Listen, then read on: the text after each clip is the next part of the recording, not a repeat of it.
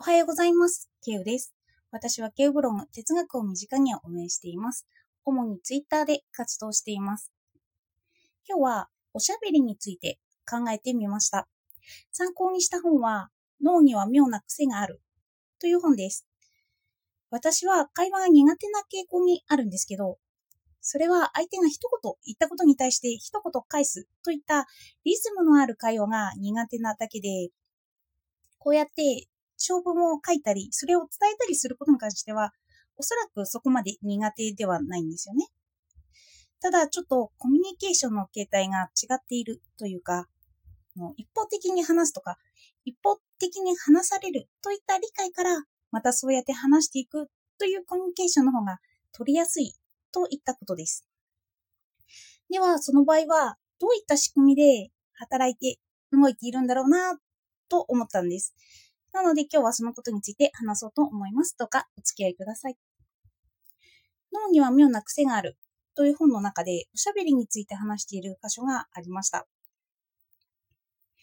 ここを引用します。コミュニケーションの主導権は基本的に情報の受け手にあります。受け手が主導権を握ることは対人関係における普遍的な原理です。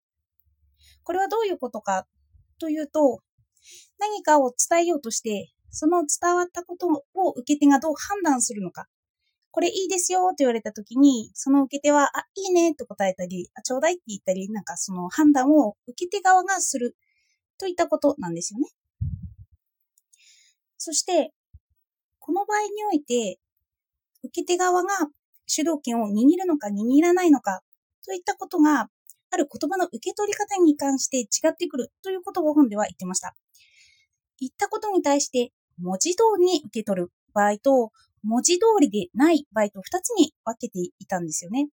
で、文字通りに受け取る場合に対しては、受け手が優位に立つということなんです。受け手が主導権を握る話し方は、そのまま文字通りに会話を受け取らせる方法にあると言います。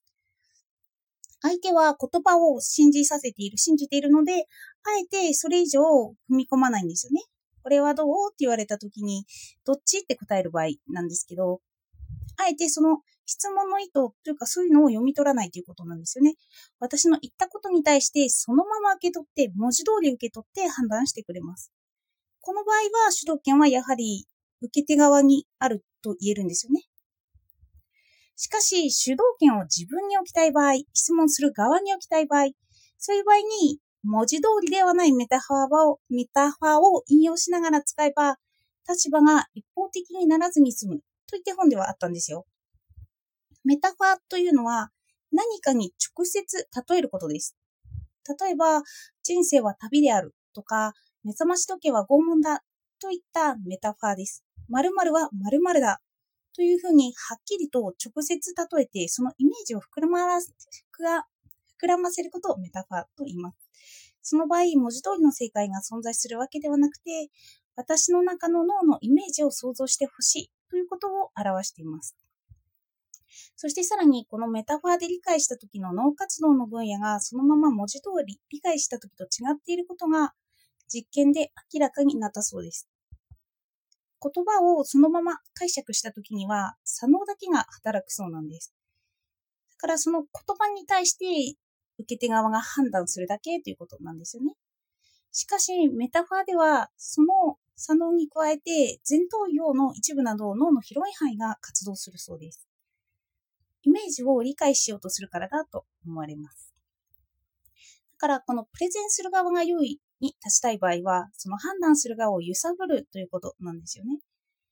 本にはメタファーを解釈することは、単語と文脈を統合して真の意味を推定する工事機能が関わってくると推測されると書かれていました。そして私がここでメタファーと聞いて、メタファーに関して述べていた哲学者でベルクソンを思い出しました。ベルクソンはメタファーを使用すると、人はそのものについて考えようとすると言います。人生は旅だと言われれば、その中でいろんなイメージをすると考えてたんですよね。けれど、ただこれだけでいいのかというのが次に来る話なんですよ。実は哲学者というのは既存の言葉が何であるかを深く考える癖があります。あの常識を疑うからですよね。例えば、意志とか理性、人間、メタファーもなんですけど、その文字の意味が何なのかわからなくなって、細かく分けるという癖があるんですよ。まあ、癖って言っていいのかわかんないんですけど。カントの場合だと、理性という言葉を矛盾されないように二つに分けました。おそらく何でも普通の人が文字通り受け取る言葉を分ける癖がついているということなんですよね。その言葉について分析しだす。まあ、これも常識を疑うって言いますよね。なので、これは普通はメタファーではない言葉をメタファーとして受け取ってしまうということだから自分から積極的にこう言葉を分けているんじゃなくて、もう受け取った時点で常識がわからなくなってしまうということなんじゃないかなと感じています。おそらく場合によってはそのまま文字通り受けてることはあると思うんですよ。例えば、元から変化に富んでいる場合、あの、人が楽しかったという場合、その人独自の正解があるわけで、それによって楽しかったと言っているので、文字通り受け取っても構わないのかなと判断したり、といった感じです。あの、その人がそうやって言ってるから、まあ、その人は楽しいんだろうな、と。まあ、それを深く判断するっていうのはちょっと難しいですよね。人の言葉なので。人の感情なので。しかし私が世界は表彰だという言葉を受け取ったとき、それをそのまま文字通り受け取る場合と、あの文字通り世界は、あ、表彰なんだなっていう、あの、メタファーではなくて直接受け取る場合、この場合はそのだけが働くということなんですよね。でも、これをメタファーだと判断して、そのことをイメージする場合に分けられるということが起きてきます。まあ、世界を表彰だって言ったのは、ショペンハワー、まあ、二つに分けて、その一つが表彰だと言ったのが、ショペンハワーなので、まあ、ここはメタファーを利用してはいるんですよね。でも、人によってこれはメタファー、これは文字通りといった差が生じているというわけなんですよ。